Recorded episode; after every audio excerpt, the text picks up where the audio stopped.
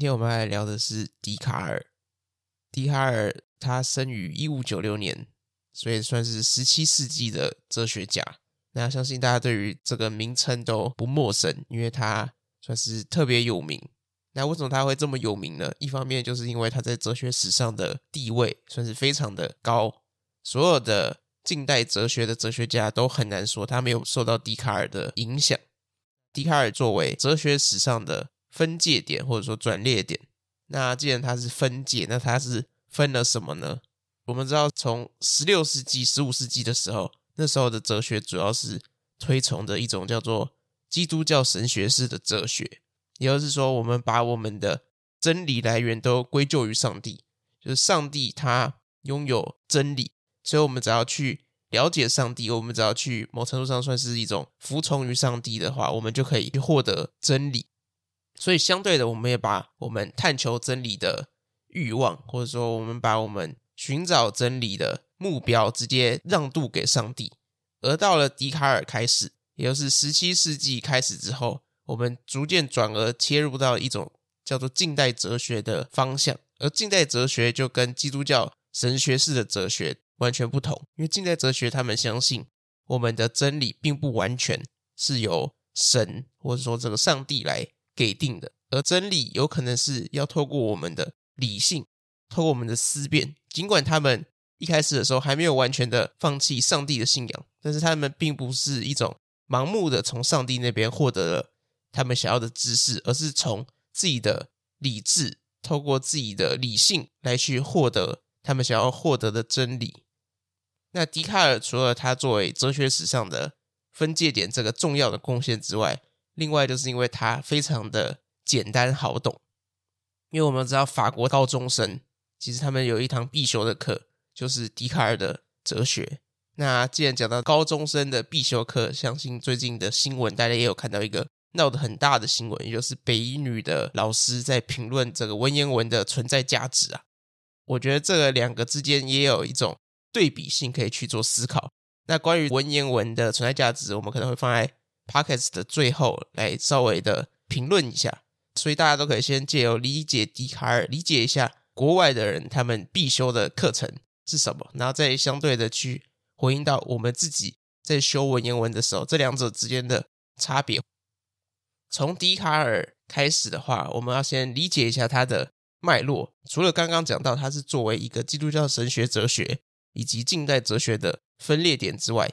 他的时期其实简单来讲，就是由他开创的。我们可以说他是理性主义的奠基者。那相对于理性主义，就是经验主义。那其实理性主义又称为欧陆理性主义，因为它主要是。分布在欧洲大陆之上，像是笛卡尔是法国人嘛，那理性主义还有另外两位非常著名的哲学家，像是斯宾诺莎跟莱布尼兹，而经验主义它又称为英国经验主义，所以他们的奠基者主要都是来自于英国，像是洛克、休谟等等，所以理性主义跟经验主义作为两个不同的分支，那我们要怎么理解他们之间的关系呢？首先，理性主义可能很多人会对这个词产生一些误解，就好像理性主义，那是不是推崇理性主义的人都很理性？那可能经验主义就会变成一群比较感性的人。但是如果我们这样理解的话，其实会产生一些问题，因为经验主义的人其实也都是非常理性的。应该说，哲学家很少那种真的很不理性的。就算你讲尼采，或者是你讲叔本华，你要说他们不理性吗？其实他们也并不是不理性。所以，如果我们单纯把理性主义跟经验主义分成一个是理性的，一个是感性的，那这样子可能会对于这两个词有很大的误解。那我们要怎么理解这两个词呢？首先，经验主义可能比较好理解，因为它就是跟字面表达的一样。他们认为说，我们的不管是风格、我们的习惯、我们的知识等等的，我们其实都是借由我们的经验所培育而成的。我们人出生的时候其实是像一张白纸一样，而这张白纸在透过体验外部的世界，透过对于跟其他的人事物接触之后，它开始在那张纸上进行作画，加上笔触。所以经验主义的核心价值就是认为说，我们一出生的时候，我们其实什么都没有带来，我们是一个空白的状态，然后借由我们后天的经验去学习，而变成现在的我们。那相对于经验主义，理性主义就跟他保持着。完全相反的概念。他认为说，我们一出生到这个世界上，我们并不是一张白纸的状态，我们其实是有一些什么东西的。而这个什么东西，其实我们可以把它理解为一种先天的观念。那先天的观念，简单来讲，就是它是一种先天生成的，所以它是一种永恒的、绝对的、无时空性的真理。或者是我们用康德的话来理解的话，就是先验，就是先于经验的概念。而这个概念就是经验主义者非常不认同的。他认为说根本没有这个东西，没有什么东西是先天我们就拥有的。而理性主义者就认为说，一定有什么东西是我们是透过我们的直观，因为直观虽然有“观”这个字，但是它其实并不是跟眼睛相关的，它反而是一种或许我们可以说是一种精神性或者是心灵性的先验性质。所以它并不是我们透过后天的经验才获得的，而是我们存在的时候我们就已经拥有的一些概念。在讲完理性主义跟经验主义的分别之后，我们就可以来正式的进入笛卡尔的哲学当中。笛卡尔哲学我们可能要分成三个部分去切入他的哲学思想。第一个就是笛卡尔的方法。那方法讲完之后，接下来就会进入到沉思录。因为《沉思录》算是笛卡尔最著名的著作，而《沉思录》最后结束之后，会到遗留的问题，也就是笛卡尔在他的哲学思辨当中，最后留下了什么问题给后代的哲学家去做批判，或者说去做思考也好。那首先就先回到笛卡尔的方法当中，笛卡尔的方法给他一个最直白的词的话，或许大家可能会想到怀疑。因为大家都知道，笛卡尔他是借由他的怀疑去建构他的哲学的。但是除了怀疑之外，可能也有另外一个词很适合用在笛卡尔的方法上面，那就是数学。因为我们知道，笛卡尔他除了是大家都知道他的哲学家身份之外，他其实是一位数学家。他在数学上的造诣也是非常的高，所以他的方法某程度上来说是建立的一种将普遍数学带入哲学思考的一种观念。那既然他是用数学的方法，他的目标就很清楚，他想要在这个世界上找到一个可以跟数学一样精确的东西。因为我们都知道数学它其实是没有办法去争辩的，就像是一加一等于二，二加三等于五，你没有办法去争辩说为什么是这样子，或者说这个答案有没有可能不对，因为它是完全正确的，完全是一种真理式的存在，所以你没有办法跟数学家去争辩这些基本上的问题。而笛卡尔就是想要去找到这种无法争辩的事实，而他的方法其实就很简单，可以去理解，或者我们可以先把一些运用于他的方法的关键字可以先提出来。首先，他想要做的事情就是先经过分析，那分析其实就是把一些比较复杂、一些比较多元的概念先把它拆解，先把它全部都肢解掉，肢解成一些比较小的团块。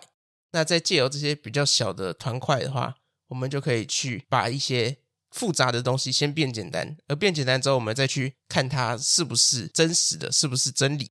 那把那些都不是真理的东西全部都撇除掉之后，我们就会剩下一些比较小的。或许我们可以说，我们是直接认识到它是一个真理的概念。那我们再透过小的真理的概念，我们再进行演绎。就我们借由这个小的真理的概念去。往外延伸出去，就有点像是数学的概念的公式。因为你在写数学考卷的时候，老师都会叫你去把公式写出来嘛。那我们为什么不能直接写答案呢？因为数学很重要的就是它的演绎价值。老师要知道你是怎么从前面推出来你的答案的，而这个演绎的过程，其实在笛卡尔的哲学当中也是一个非常重要的部分。所以，笛卡尔是先借由分析找到那个本质，或者说这个核心，然后再借由真理的核心再去做演绎，演绎到他后面推崇出来的其他的结论。而他就认为说，这种由真实的真理所推崇出来的其他结论，那它相对起来就会比较接近于真理，它也会比较稳固。而除了分析跟演绎之外，我们可以说理性主义，或者说理性主义者，他们其实是认定说，凡是他们能够以他们的心智清晰思考的，就是现实的存在于他们心智之外的世界当中。这个其实就是跟经验主义非常不同的，因为经验主义当然就是强调经验嘛，后天的概念嘛。而理性主义认为说，有一些东西是可以透过他们的清晰的思考，也就是透过他们的心智去确定那个东西是真实的，而且他们也会在外在世界中也会是确定真实的。而笛卡尔就是想要找到这种我们或许可以说是清晰跟明辨的真理观念。那清晰可能就比较好理解，它一定是确切的。那明辨就是当我们去寻找真理的时候，我们这个真理其实是可以去跟其他不同的概念所分割开来的。真理它会是一个单独的概念，所以这个就是笛卡尔他的方法。那讲完笛卡尔的方法之后，我们就可以切入到《沉思录》当中。《沉思录》是笛卡尔的著名著作，它里面一共有分成六个层次。那刚刚讲到笛卡尔是透过他的演绎嘛，所以他六个层次其实他们的顺序是不能乱调换的，因为他是透过他一开始的前提，然后透过他的方法找到那个核心的点，然后再借由那个核心的点一路往后延伸。所以他的《沉思路》并不是六个项目，然后你可以随意的去拼凑它，而是它是一个演绎的过程。所以它的一到六是要固定顺序的。我们今天主要会聚焦的是在前三个沉思。那既然讲到《沉思录》的时候，我们可能就要先问一下《沉思录》它的问题意识，它到底想要去知道的东西是什么？笛卡尔他其实想要做的事情，就是在科学领域当中去建立一个坚定可靠，然后永久不变的东西。所以他的目标其实听起来非常的单纯或简单，但是这个非常简单的目标让他造成了非常大的困扰。因为我们要如何去找到永久不变又坚定可靠的东西？这个东西到底要去哪里生？所以笛卡尔他首先就要用了他的方法，也是我们刚刚先讲到的这个分析。所以他就开始说：假设我今天要找到永久不变的核心价值，那我可能就要先去对于我一般来说我在平时经验上认识到的所有知识都先去做怀疑。但是他发现说，假设我对于每一个事情都要去做考察。我对于我知识当中的每一个部分都要一一考察，但我可能这辈子永远都考察不完，因为我知道的东西基本上可以算是无限大。那如果我把这个无限大每个一个一个来去检验的话，那我根本没有办法去做完这件事情。所以他就想说，那这样子一定不是办法，所以他就开始了他的普遍怀疑的方法，也就是说，他把那些凡是曾经骗过我，哪怕是一次的东西，我们都先把假设。它是假的，那这样子我们就可以发现说，其实这个世界上大部分或者说基本上可以说是全部的东西，好像它都没有办法去确定它的真实性。等于说，我们就把一大片的普遍的东西全部都丢入怀疑的领域，我们先不考虑它，我们都把它当成是假的的东西。那这样子一来，我们的战场就已经清空了。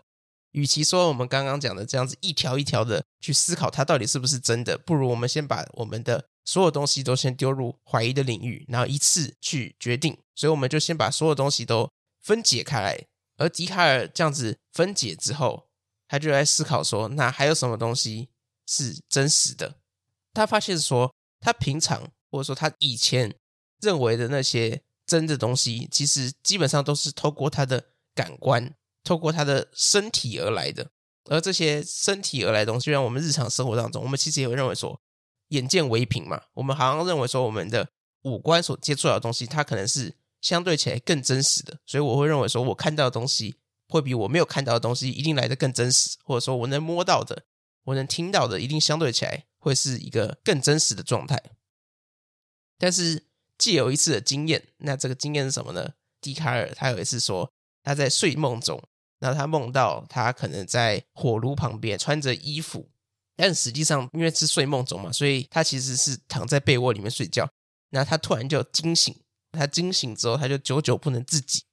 因为他发现说他这些感官经验在梦中跟在现实中，他其实并没有办法做直接的区分，就像是全面启动一样。全面启动其实就是在跟我们讲说我们在梦中的经验。我们的经验就是简单来概述，就是透过我们的身体，透过我们的知觉所感知到的那些外在的东西嘛。但是我们发现我们在梦中跟我们在现实当中，而且这个现实可能要先打上问号，究竟这个现实是不是现实？其实我们也没有办法确定。但是至少我们目前对于这两个世界当中的所有经验基本上是差不多的。所以在梦中坐在火炉旁边穿着衣服的我的这些身体经验。其实跟现实的我的身体经验，我没有办法做直接的区分。那这样子就造成了一个问题，也就是人他要怎么样，他要凭什么去分别说我现在到底是清醒的还是做梦的。如果我单纯依靠个身体经验的话，如果我觉得哦，我身体去经验到的东西就是真实的话，那或许在梦中，或者是我们现在的生活，我们现在的世界当中，就像是有一些阴谋论者，他们就认为说，我们人根本不是活在我们所谓的真实当中嘛，我们只是一个被或许后面有什么电脑操控的一些机器。这件事情其实就会变得的确是有可能，因为我们没有办法透过我们的经验去确认这个世界到底是不是真的。所以透过这个经验之后，笛卡尔就发现说，他平时所相信的那些透过他的感官知觉所获得的，他以为是真理的东西，其实这些全部都不可信。所以这样等于说，我们要把我们身体经验上面所有接触到的这些我们认为的事实，全部都给摒弃掉。那当我们把这些透过经验所获得的事实给摒弃掉之后，那我们好像剩下来的东西就真的是什么的也没有了。因为如果照经验主义者的想法来看的话，我们所有的东西都是透过经验而获得嘛。那假设我们的五官的知觉的经验全部都可能会是假的的话，那我们把这个纳入怀疑的话，我们是不是什么也没剩了？而笛卡尔也在思考这个问题，就当我们今天把经验全部都纳入怀疑的时候，那我们剩下来的东西是什么？我们还有没有什么东西是透过我们的直观，我们直接相信它是坚定不移的绝对的事实？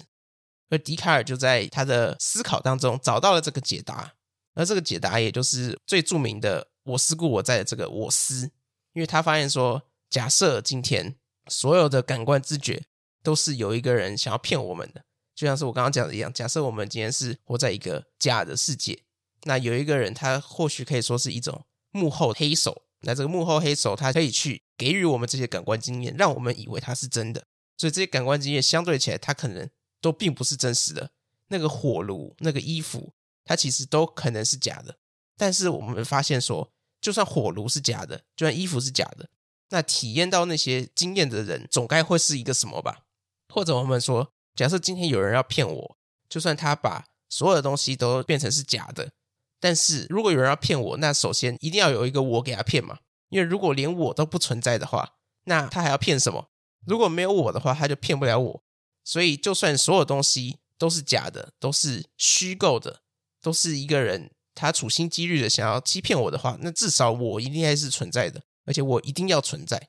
而这个我，迪卡就认为说，这个东西就是一切的原点，它是一个最核心的东西，它是不能怀疑的。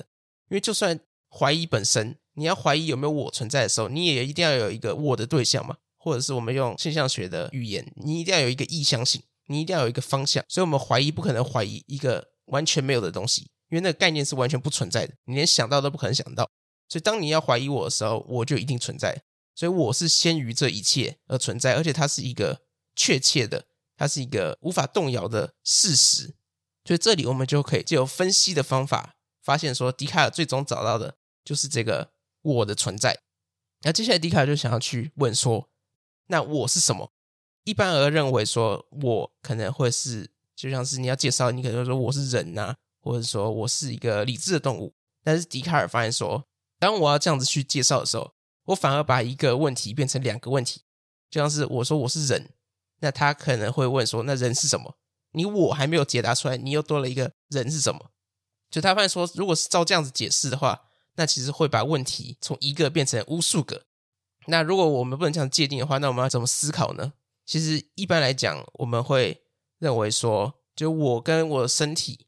或者说，如果以本体论来讲，他们就是一个整体嘛。所以我们可以认为说，我就是我这个身体的整体。但是在笛卡尔的想法当中，他认为这个身体，或者是说我们的这个身体经验，其实在一开始的时候就已经被摒弃掉了。我们已经借由怀疑的方法去把它摒弃掉了。所以他就想要问一个问题，就是说。难道我非就是一定要依靠我的身体跟我的感官不可？没有它我就不能生存吗？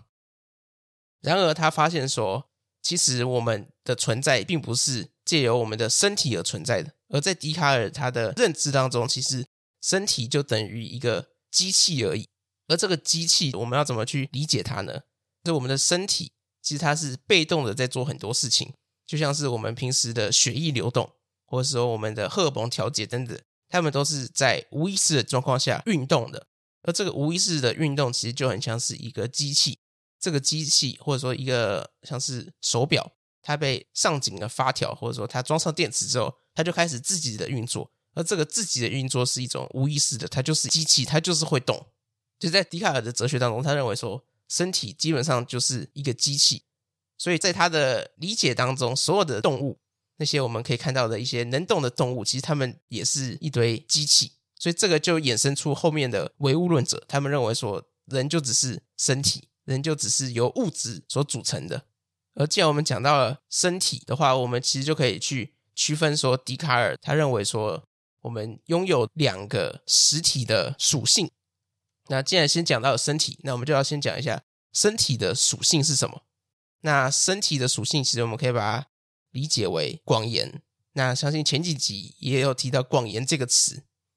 那广延其实就是在形容物体。包括它所有的万物，或者说身体，也都是这个性质。那物体它指的就是一种可以借由某个形状去做限定的东西。然后当这个形状去限制在某个地方的时候，它就可以把那一个空间充满。就像是我人今天在 A 点，那 A 点就是被我充满的嘛。所以在那里的时候，所有人都会被排挤出去。就像是我今天站在 A 点，那另外一个人就不可能。跟我一起站在 A 点嘛，因为 A 点这一个点已经被我占满了。如果那个人要站在 A 点的话，势必就会把我挤去 B 点，或者是如果我就是卡在那里的话，他就永远都不可能到那个点上。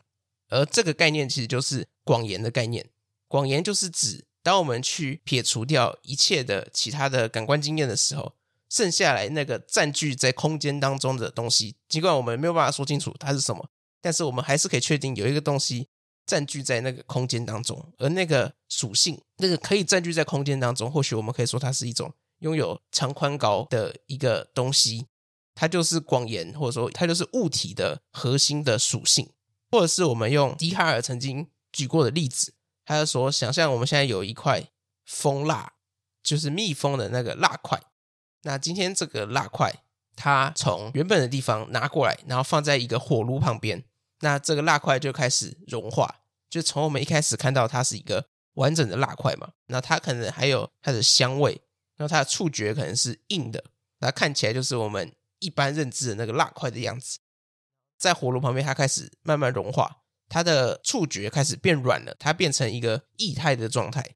然后它的味道可能也经过这个高温之后，它的味道开始消散了，它开始没有蜂蜜的香味了，所以它的触觉。它的视觉其实基本上都跟它一开始拿出来的时候是完全不同的，或者我们可以说它的每一分每一秒其实都是完全不一样的。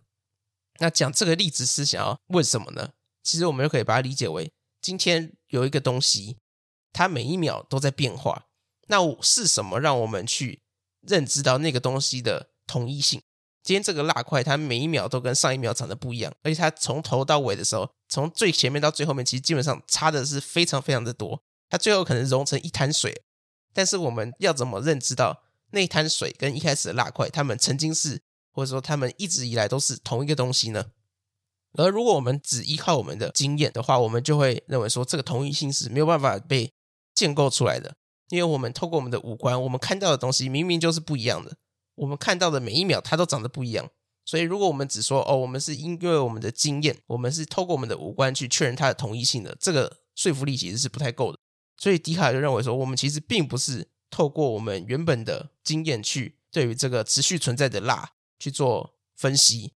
而是透过我们的心智，透过我们的思考，我们才给予了这个物体它的统一性。只有透过我们的理智，我们才能去领会到这样的东西。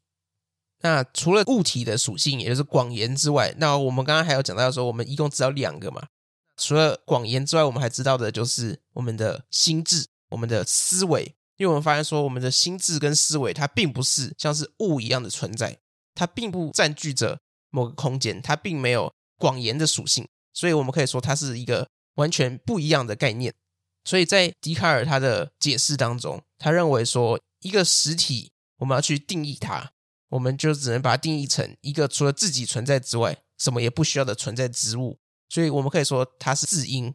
那既然我们刚刚有讲到说，笛卡尔他想要找到的是一个明辨的东西，就是我们可以明显区分的，那我们就发现说，思维跟广言，它们明显的是完全不一样的东西。思维是属于精神的属性，而广言是属于物的属性，或者是如果以在人身上的话，广言就是属于身体的属性。所以我们可以发现说，思维跟广言它是完全不同的实体，所以我们就应该要把它分成两个东西来看。所以这就是笛卡尔为什么会创造出心物二元论，就他认为说心跟物是两个完全不同的东西，他们甚至可以说是单独存在的东西。那这个当然也会造成问题，那这个问题我们就留在后续去解答。那最后，笛卡尔他已经推论出了只有我是一个确切存在的东西。那我是什么？他又把心物二元给切割开来，所以我并不是我的身体。而我就是我的心智，那这个心智我们就可以把它理解为，我是一个在思考的东西，我是一个在思维的东西。而且我发现说，只要我还在思维，我好像某程度上来说就算是存在的。因为如果我今天停止了思维，我好像就不存在了。尽管我的身体它还是在那里，所以这个概念就是最著名的“我思故我在”。因为我还在思虑，所以我就是存在的。所以以二元论的方法来讲的话，我们就认为说。我是那个在思维的东西，而那个身体其实它并不是这个在思维的我。所以我们现在知道了，我是那个在思维的、在肯定的、在否定的、在怀疑的那个东西。那我们除了这样之外，我们还可以知道什么东西呢？笛卡尔接下来就想要证明的就是上帝的存在。那笛卡尔是怎么证明上帝存在的呢？其实我们为了要保证我们一开始的前提。也就是清晰明辨的观念。假设我们有这样子的观念，我们就可以确保它是真实的。那这样子，我们要有另外一个前提，就是上帝他不可能骗我。因为如果上帝连我们认知的最清晰的东西都可能是假的的话，那这样子上帝就会是一个骗子。但是我们理解的话，上帝其实他是作为一个完满性的存在，他不可能是一个骗子。所以，我们对于上帝的理解，其实就是说，上帝他是一个最完满的存在。而我们人是一个相对的，我们是有局限性的。所以，当我们今天认知到我们人是有限的，我们人是有局限的的时候，我们其实就是相对要有一个完满的概念，我们才能有叫做局限的概念嘛。所以，今天有局限，就代表我们某程度上去认知着一个，尽管这个认知是非常模糊的，但是我们在借由这个模糊的认知当中，我们还是去感受得到有一个东西，它是作为一个完全完满的存在。而这个完满的存在，我们就可以把它理解为上帝的观念。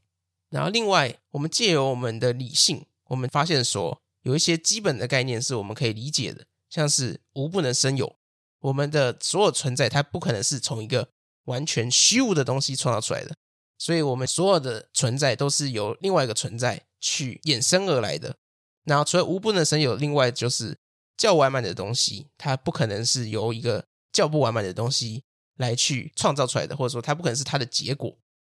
那这一点可能大家就会有疑问，就是哎，这听起来怎么怪怪的？真的是这样吗？就是我们会假设说，像是什么青出于蓝更胜于蓝嘛？你的学生比老师更优秀，那这样子不就是一个较不完美的结果，创造一个较完美的结果吗？但其实我们并不能这样子去理解，因为我们可能可以说，不能把老师跟学生单纯用一对一的方式去理解。或者我们说，除了老师之外，创造这个学生呢，还有他的家庭教育，或者说他的学习背景等等的，而这些东西总合起来，一定会比单一的那个学生更完美嘛。所以，如果我们这样子理解的话，我们就还是可以去认为说，的确较完满的东西，它不可能是由一个较不完满的东西所创造出来的。那既然我们人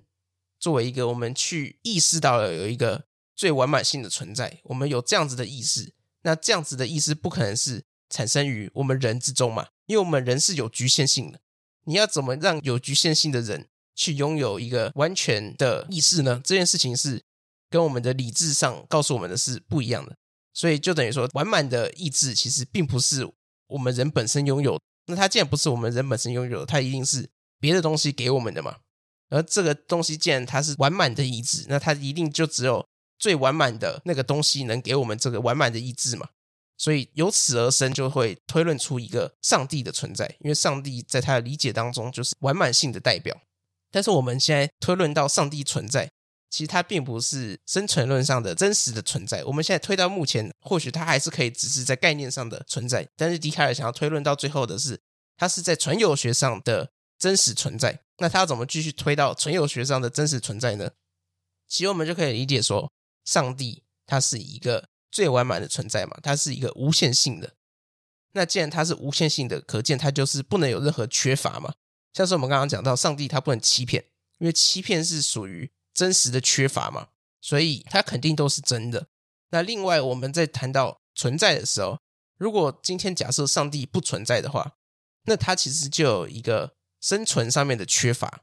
所以，它今天既然作为一个最完满的存在，那它就是不可能有任何的缺乏在它自身当中。所以，如果它要存在的话，它就一定会是真实的存在，它就一定会是存有学上面的。存在，因为如果它不是这样的话，它就有了一些缺点，而这些缺点就是让它并不是一个无限的完满实体，所以这件事情是不能被认可的。所以因此，我们又证明了上帝它是存在的，而且是真实的存在，而这就是笛卡尔他的推论。那我们可以发现说，这个推论它的价值是什么呢？因为我们以往就像是最一开始讲到的，在笛卡尔之前的哲学都是基督教式的。神学式的哲学，那这些神学式的哲学，其实就可以认为说，我们是把我们的第一因全部都让渡给了上帝，我们把我们的真理、我们的智慧全部都认为说，那是因为上帝给我们的。但是笛卡尔他的出发点其实是不一样的，因为我们可以发现说，刚刚的推论过程其实也证明了，笛卡尔他一开始所推论出来的最一开始的原点其实是我思，而这个主体性通常假设以在之前的基督教神学当中。它一定是在上帝之后的。基督教神学，它的起点一定是神，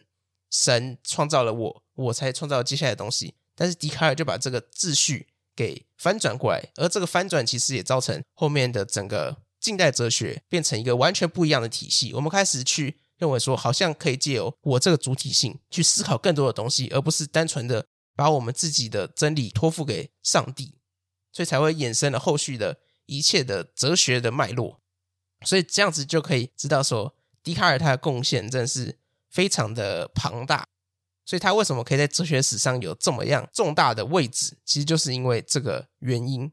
那大概讲完了他的方法，然后他的沉思录中的分析脉络，那接下来就是要回到笛卡尔最后的问题，就是他遗留下了什么东西给我们其他的哲学家去做思考呢？首先的话，就是我们可以说笛卡尔他的方法。其实影响了现象学非常的大。那现象学我们知道它是一个大概是来自于二十世纪的哲学，那由胡塞尔开创。那胡塞尔其实就有讲到说，笛卡尔其实可以算是真正现象学的奠基者之一。因为现象学如果要用一个最简单的方法去解释什么是现象学的话，其实就是它是一种本质还原，他想要把东西还原到一个最根本的状态。那其实我们就可以发现说，这个本质还原其实跟笛卡尔在做事情有一点像。就笛卡尔也借由他的分析，把一些我们可能不能相信的、我们值得怀疑的东西全部都撇除掉。所以这个其实是某程度上跟现象学方法是非常类似的。但是胡塞尔对于笛卡尔的批判，就是他认为说，笛卡尔虽然做了这件事情，但是他好像还没有找到一个最源头的东西。也就是胡塞尔认为说，笛卡尔的我思还不是最根本的，他还是有办法再分解的。而所以胡塞尔就分解出了他所谓的意识嘛。或者说他这个意识的意向性，所以对于胡塞尔来讲，我思并不是最初始的，还有东西是可以在我思之前的，所以这就是现象学后续对于笛卡尔的批判。那另外除了胡塞尔以外，还有像是沙特。那沙特是说了什么呢？在沙特的理解当中，他认为说，当我们今天构思到我思这个概念的时候，其实我思因为包含了一个我的概念嘛。所以，当我意识到我自己呈现的时候，其实我自己没有办法单独的呈现。因为假设这个世界上只有我一个东西，我不是说我这个人哦，而是说我这个概念。所以，当我今天只有我一个概念的时候，其实我反而认知不到我是一个我。而当今天只要有客体出现的时候，我们是互为主体性的概念的时候，我们其实才能知道我的存在嘛。因为我们要有他者的概念，我们才有我的概念可以相伴而生的。所以在沙特的角度，他认为说。我思必定是出现在他思，所以一定有一个他人的存在，才可以有我的存在。所以这两者是存在于一个互为主体性的世界当中，不可能只有单独的我的概念存在。那除了刚刚上述的概念之外，沙特另外也有讲说，我思过我在这个句子，它的论述其实前面的我跟后面的我已经是不同的概念了。我思就是刚刚讲到的这种精神性的主体，但是我在已经变成是一个较为复杂的概念，所以前面的我跟后面的我，它的性质或者说它的位阶，其实都已经是。不一样的，所以借由胡塞尔跟沙特，我们就可以理解说，笛卡尔他造成了，就算是到了二十世纪的哲学家，其实都有许多人去为他做，不管是批判也好，或者是做反思也好。那另外他留下来的一个最大的问题，也是后人都想要去解决掉的问题，就是刚刚前面有讲到的身体跟精神之间的关系。因为我们刚刚讲到说，他认为实体就是单独存在的嘛，他是不需要。别人作为他的原因的，那他又分辨出了广言的性质跟思虑或者说心智的性质。那这个思维跟广言，他们既然是单独存在的，那他们就其实没有办法去影响彼此。而在这个概念之下，我们就会发现说，身体跟心灵，他们彼此之间是分割的状态，他们是二元的状态。那这个二元的状态要怎么解释我们整个人的存在呢？因为我们发现说，我们的人好像它是一个。整体就本体论来讲的话，我们是一整个整体，或者是以海德格讲的话，我们就是此在嘛。那如果我们的身心是完全分割开来的，而且他们是互相不能影响的话，那其实就很难解释为什么我们可以去调和我们的整体，或者说我们的心灵好像某程度上来说影响着我们的身体，而我们的身体，我们的知觉也好，某程度上来说影响着心灵。这其实是在笛卡尔他自己的哲学当中，并没有办法去解释的现象。他的确有讲到说，他认为心灵跟身体他们是有某一种关系，就他认为说心灵好像可以去影响着身体，但是他跟他前面的论述其实是有矛盾的，因为他说身体跟心灵是两个完全单独存在的东西嘛，而这个问题也丢给了后续许多的哲学家都在对于这个心物二元论去做反思或批判，包括是像是唯心主义，他们可能就是完全的朝向心智的部分去前进。那唯物论就认为说，这一切都是机械式的，我们都只是机械运转的结果，或者是有人谈论这两者之间应该是完全合一的状态等等的。所以我们可以发现说，笛卡尔他丢出来的许多问题，或者说他遗留下来的许多的问题意识，其实到当代都是非常的重要的。那以上就是笛卡尔的脉络。那所以既然我们刚刚最一开始开头有提到，我们要回应一下这个文言文事件嘛，所以我们就可以来去。对于这个来做思考一下，因为首先我觉得你今天要教一个科目，首先你的目标要去定好嘛，就你教这个是需要去达到什么样的目的？你教文言文，或者说你教这些古文，的目标是什么？我们可以发现说，今天包括那个北一女老师的论述当中，其实这个目标变成了两项最大的分割，一项是它作为语言的目标，一项是它作为。或许我们可以说它是伦理学的目标，或者说哲学的目标。那语言的目标跟伦理学的目标要怎么去理解呢？语言的目标其实就是，像是那个女老师有讲到说，现在全世界都在疯学中文嘛，那我们却要把自己给阉割掉。所以这样子的陈述就是认为说，我们在学文言文其实是为了它的语言的目标，而这个语言的目标其实也是大部分人认为，或者说大部分觉得不应该学文言文、学文言文浪费时间的人认为的原因。就是因为当我们今天重视它的语言的目标的时候，其实我们就会发现说，语言它有一个很大的性质，或者是说，假设我们今天不是从一个语言学，我们今天不是真的要去研究这个语言的时候，我们最多需要语言的原因就是沟通嘛，我们需要它的实用性。但是今天我们发现说，我们如果强调这个文言文是借由它的语言的目标的话，其实我们可以发现说，这一门语言它的实用性其实是非常不高的，因为我们在现实当中根本不会。讲到文言文，我们根本用不到它，除了我们要去阅读古文之外。所以，如果我们今天强调的是语言的目标的话，我们就可以借由实用性来去否定掉为什么我们要学文言文。而这一点其实就是最多的人，我相信可能超过八成的人认为学文言文没有用。最主要的原因就是因为当我们强调它的语言目标的时候，这个语言是用不到的，所以它当然就不用学。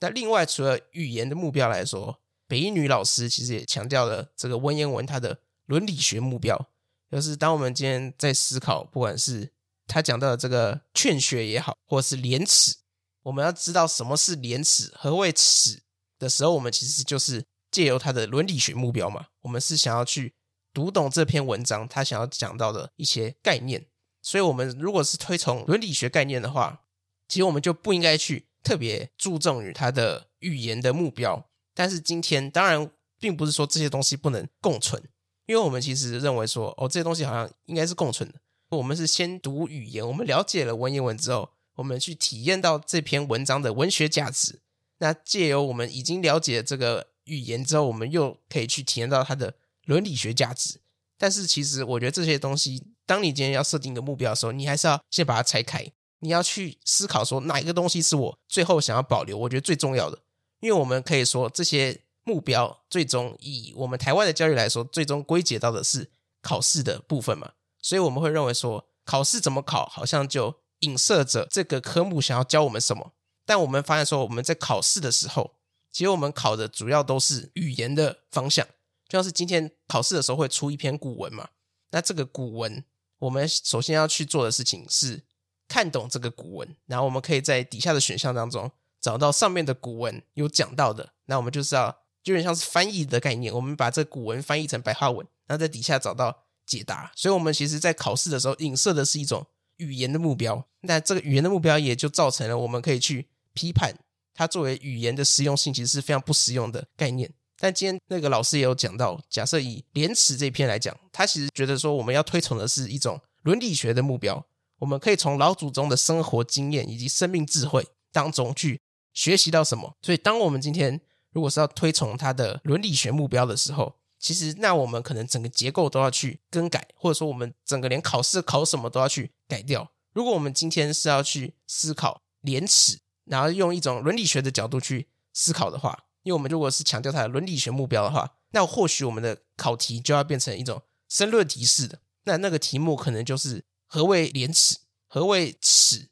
而这样子的考题其实才会回应到我们一开始给它设定的目标。所以，当你如果想要把目标设定成伦理学目标的时候，其实你的考题就应该要变成这种形式，那你才有理由去说服别人说，你认为古文的存在，你认为这个文言文的存在是为了推崇他的。生活经验，那些老祖宗的伦理学嘛，那些老祖宗的智慧。所以，当你之后把考题改成这样的时候，你才有理由去解释说，因为我这样考，所以我是要把这些东西给保留下来。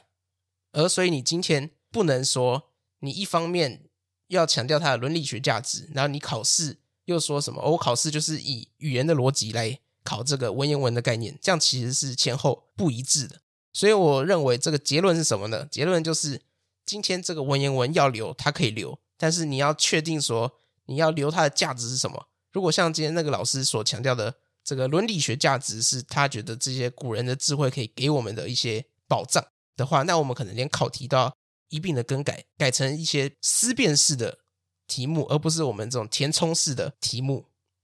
所以这个东西要不要留，跟他一开始的目的其实有非常大的相关性。那其实不管是文言文、古文，或者是说。中华文化基本教材也好，他们其实的问题都是一样的。像中华文化基本教材，我们会沦为，或者说这些古文，我们只会沦为背诵它的机器。因为我们，包括我自己啊，我不知道大家学习的那个年代有没有这么做。我们古文其实是会用背诵的，我们要去默写它。关于默写这件事情，其实就非常的神奇，就是我们到底为什么要去默写那个古文？